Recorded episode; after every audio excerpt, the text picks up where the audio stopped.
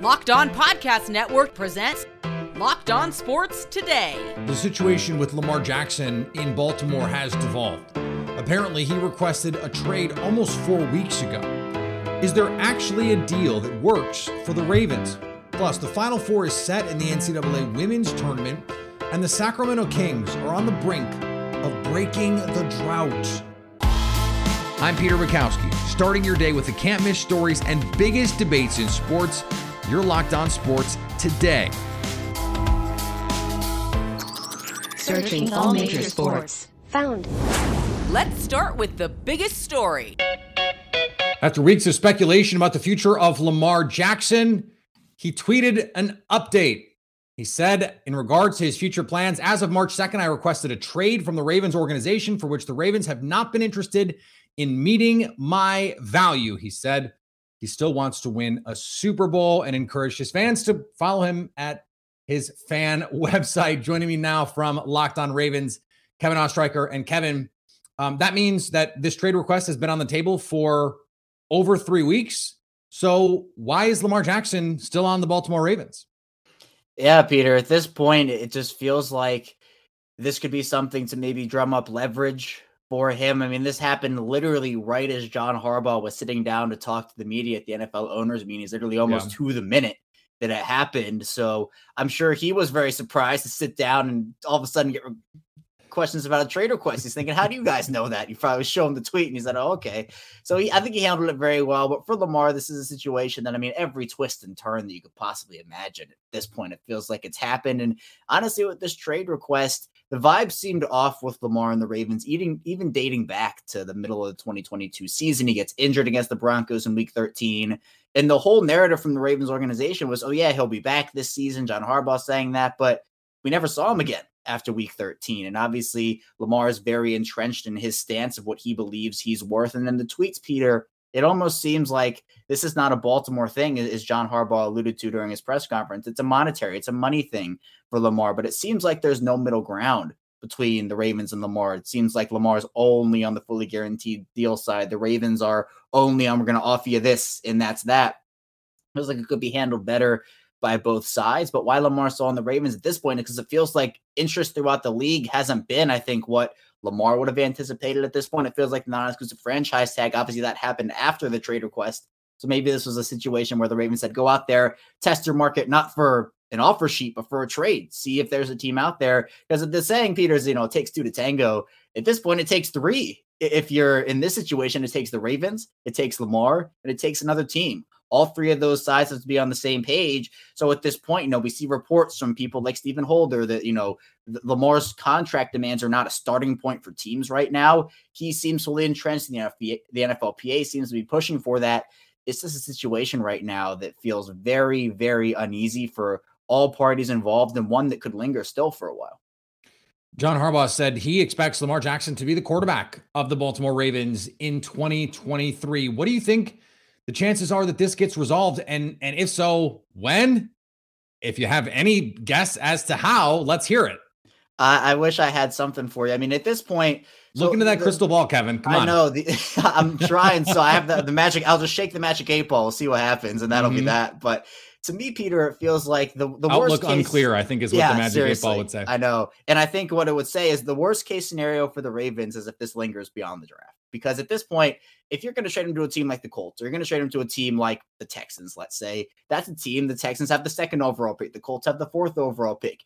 You trade Lamar after that, Lamar's going to make any of those teams better. You know, he's gonna he's he's a franchise quarterback, whether it's for Baltimore or somebody else. In that case, you're getting a 2024 mid 20s, high 20s pick, a 2025 mid 20s, high 20s pick.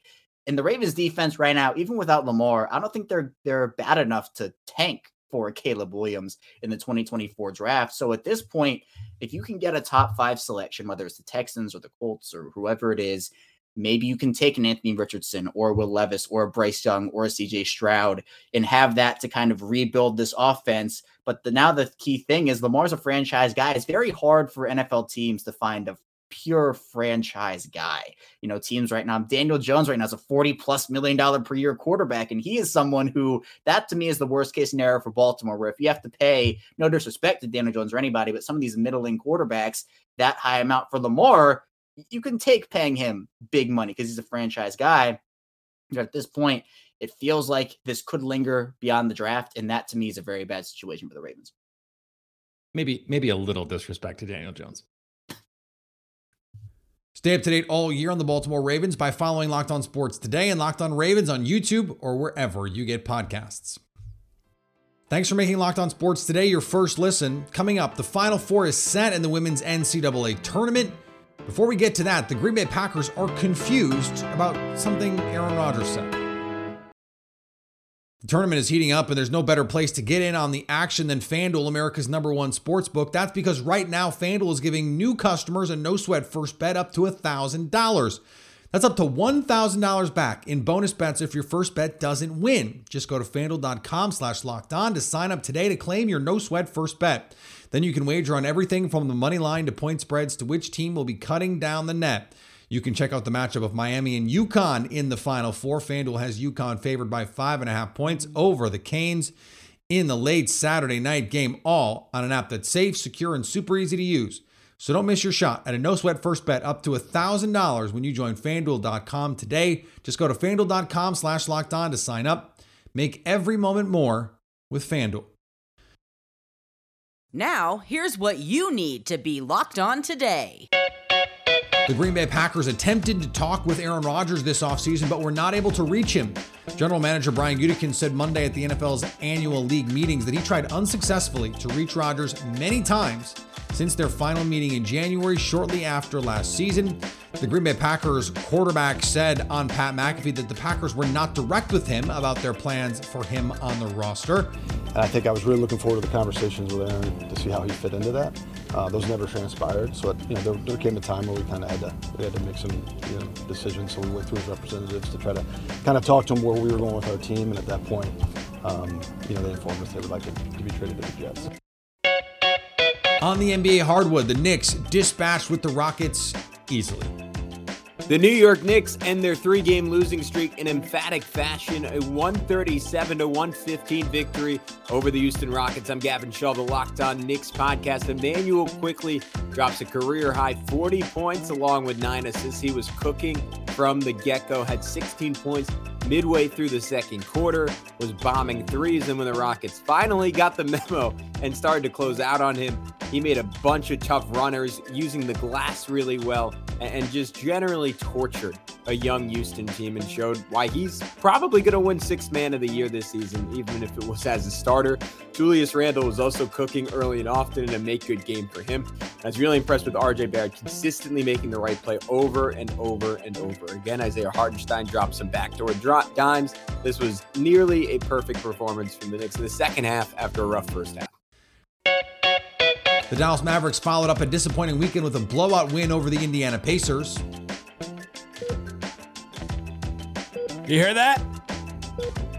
That's the sound of a pulse. The Dallas Mavericks live. Nick Angstadt from the Locked On Mavericks podcast here. The Dallas Mavericks start showing signs of life against a very underhanded, undermanned Pacers team. But Luka Doncic, Kyrie Irving come out in this game and show some life, show some self-respect, show that all right, maybe we're not done with this season. Maybe it's not completely over yet. We still got some fight left in us, I guess. they were locked in defensively, played some good defense, won the three point battle, which is what they needed to win to win pretty much any game. And you got some great ball movement, great contributions from Jaden Hardy. Jaden Hardy off the bench. We've talked about Hardy a lot this season, and now he's coming into his own. 20 points off the bench, four assists, and he caught an incredible, incredible pass from Luka Doncic in the corner. The highlights are everywhere. Hardy hit the three. Great to see the rookie get involved. The Bucks handled the Pistons. It took until the fourth quarter, but Milwaukee pick up a really important win on the road in Detroit to improve to 54 and 21 on the season. My name's Kane Pittman. I'm the host of the Locked On Bucks podcast. If anything, this was another point and hat tip towards the Bucks' depth that they have on this roster. No Giannis or no Jrue Holiday in the lineup tonight, but they still had four players reach 20 plus points on the night. Jevon Carter was huge. Hit six threes and just a couple of massive shots when the Pistons just would not go away in the fourth quarter. And then ultimately, the Bucks closer, Khris Middleton, took over. They have taken it very, very slow with Khris Middleton on his return from a knee injury and wrist injury that he had in the offseason. And it looks like it is slowly starting to pay dividends. He had 34 points. That's a season high tonight. Uh, you can add in eight rebounds and five assists there in 33 minutes. So the minute total is in a nice spot. The efficiency continues to come along. And Khris Middleton closed out games as we've seen him do many times over the years. Check out the Locked On Bucks podcast wherever you get your podcasts.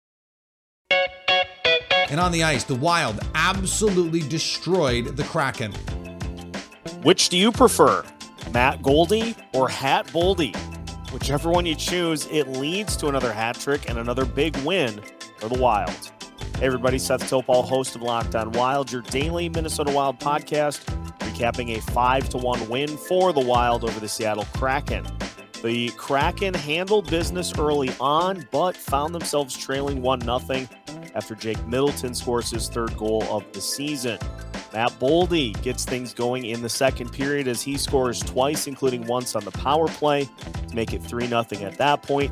50 seconds into the third, he scores his third goal of the game to pick up his second hat trick in the last six games. And Ryan Hartman adds a goal after that. Marc Andre Fleury nearly had a shutout. It all leads to a big, wild win. For more on the Minnesota Wild, make sure you're following Locked on Wild wherever you listen to your podcasts. Here is another story you need to know. The women's final four is set, and it is going to give us one of the matchups we have been waiting all season to get with everything on the line. South Carolina takes care of Maryland 86 75 on Monday night. They now will play Caitlin Clark and Iowa with a 36 and 0 record coming into this game. Uh, joining me now from Locked On Women's Basketball, Isabel Rodriguez. And Isabel, this is really going to be a lot of fun. Um, be, not only because we get the star power, but we're going to have some great basketball here. What are you What are you looking forward to in this matchup? Yeah, absolutely. I mean, this has been one of the most talked about matchups basically all year and I think folks have been have been really waiting for this one. So I'm excited to see exactly what happens. It's going to be one of the most high-powered offenses versus one of the most high-powered defenses in the league. And that's not to say that that South Carolina doesn't have a high-powered offense either. They showed that today. I mean, putting up 86 points on Maryland is no easy task. So it's going to be really, you know, battle of two heavyweights on two opposite opposite ends. But South Carolina just has a really intense depth that really showed today. And, and I think that's going to be the key for me to watch is whether it shows up again against Iowa and whether Caitlin Clark has it in her to will Iowa to where it needs to go. Yeah, the first person in NCAA tournament history, male or female, to have a 40 point triple double, Caitlin Clark over the weekend. Um, 40, 12, and 10 casually. This is just what Caitlin Clark does. What is it going to take for Caitlin Clark and Iowa to topple what has been the most dominant force in women's college basketball this season. Yeah, I mean, Caitlin Clark was, it's not even just that it was a 42 point triple double or 41 point. She was responsible for 70 of their 97 points, which is one of the most remarkable stats that I've heard in my life. Yeah. um, so I think for for Iowa, it might be more about taking a step back and trying to vary up their offense a little bit. South Carolina is a really smart defensive team. They're going to try and pick things apart. They're going to try and isolate Caitlin. They're going to try and make sure that she can't facilitate as much as she can as much as she normally does. And so I think just relying on some of those other outside shooters, um, getting Gabby Marshall involved, um, and then going down to Monika Czinano in the post. I mean, it's going to be really, really hard to beat South Carolina. Like it's it's no joke. They're the real deal, especially with having you know such hot, such tall people coming off the bench with Kamilla Cardoso at six seven. Like when that's coming off the bench, I mean, you just have to be able to prepare for it. So weathering the storm, taking things slowly and and and going step by step, and trying not to go one on one with Aliyah Boston in the post. I think. That would probably be a, a, smart plan. I don't want to give short shrift to the other side of the bracket with LSU and Virginia Tech squaring mm-hmm. off on that side. Virginia Tech takes care of Ohio State 84 74 Um, this is going to be another fun one, and not just because Kim Mulkey is going to be wearing something that will just be bonkers and be all over Twitter the moment that game starts. Um, but it, it is worth mentioning here what what Kim Mulkey is doing in such a short amount of time at LSU. Um, uh, uh, how surprised are you that this is what we're seeing so soon from this LSU team? Look, I mean, they brought in Angel Reese, who was, you know, one of the most one of the most interesting transfers of the year, to put it lightly. and she really put this team on her back. I mean, she's got the double double record in the SEC for most double doubles in a single season for a reason. She puts it in every single day. And when you have someone like that leading that kind of a team, combined with Kim Mulkey as a coach, I mean, she's shown time and time again that she can lead teams through the postseason. So I wouldn't say I'm necessarily surprised, um, especially given how Alexis Morris has played recently. Um, they've done quite well. Um, and I'm excited to see how this matchup with Virginia Tech goes, given that we might have some some weird injury situations going on with them. Yeah, uh, put the team on her back, um, but but no pink feathers for the most part. um, we'll, we'll, we'll see what they can come up with. Um, it's going to be a fun one for sure. Isabel, thanks for coming on. Of course. Stay up to date all year on women's college basketball by subscribing to Locked On Sports today and Locked On Women's Basketball on YouTube and wherever you get podcasts. Coming up, the Sacramento Kings are so close to ending one of the longest droughts in sports. The Built March Madness bracket is here. We know you have a favorite bar or puff, and now's your time to make it count. Go to builtmarchmadness.com to vote for your favorites. You know I'll be voting for the coconut puff because it's the best. Support your favorite bar or puff with a vote. And when you vote your favorite bar or puff, you'll be entered into a drawing where 50 lucky Locked On listeners will get a free box of Built. Not only that, but one Locked On fan will win a 12 month subscription to Built to have Built's best bars or puffs delivered monthly straight to your door. You got to try Built the best protein bar ever. Seriously, I came home from vacation and I didn't have any in my my cabinet and I freaked out a little bit because I I always want to have them in my cabinet. High in protein, low in sugar, covered in 100% real chocolate, taste like a candy bar.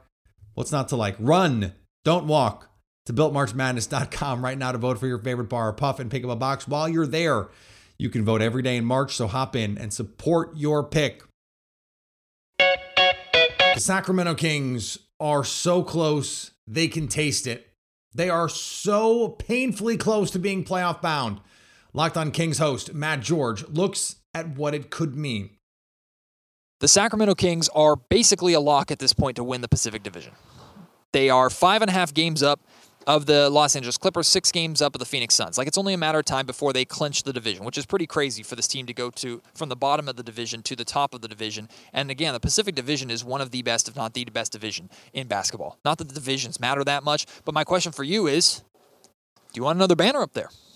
Do you maybe combine them all into one big banner and just keep putting the years on there? Or is that lame and you want them to take the Pacific Division banners down and only hang a banner if the Kings are Western Conference champions or NBA champions? Hey, there's so much uh, space up here, and the Kings aren't hanging nearly enough stuff at this point in time. I say, hang another banner. Why not? It's a pretty big deal for this team to secure this division, and of course, get back to the playoffs and have the uh, the season that they've had. This is one of those things that the players sort of understand, but only the fans truly understand. This is a fan base that for a long time in the Rick Adelman era, the Mike Bibby and the Chris Webber Kings, this was one of the toughest places in basketball to go play. You did not want to go to play the Kings in Sacramento. And then things got weird and the ownership got weird. And then and then maybe it changed hands and got weirder. And there was an unsuccessful bid to move the Kings. It took a coordinated campaign to save the Kings. And now years later, what seems like a lifetime later. The Kings are not just back, they're back in a big way, one of the most fun teams in basketball, and now the playoffs. The players, it's cool for them. They kind of get it. It's the fans, it's the city, it's the community. They get it, and it's a reminder how impactful sports can be in a community. And finally, a woman is suing Dallas Cowboys owner Jerry Jones for defamation. Alexandra Davis, a congressional aide, sought recognition as Jones's daughter in a lawsuit filed last year that indicated the Dallas Cowboys owner paid her 375 grand and set up two trusts to conceal that Jones was Davis's biological father. The new lawsuit states that in the weeks after Davis's March 2022 filing, Jones and his representative waged a public campaign attacking her character based knowingly on false statements and accusations. This is not an episode of Maury. This is something with an NFL owner, though those things are increasingly difficult to parse. Thanks for making Locked On Sports today your first listen. Now go find your favorite team's Locked On podcast and make them your second listen. Coming up tomorrow, who will land Lamar Jackson? So at least until tomorrow, stay locked on sports today.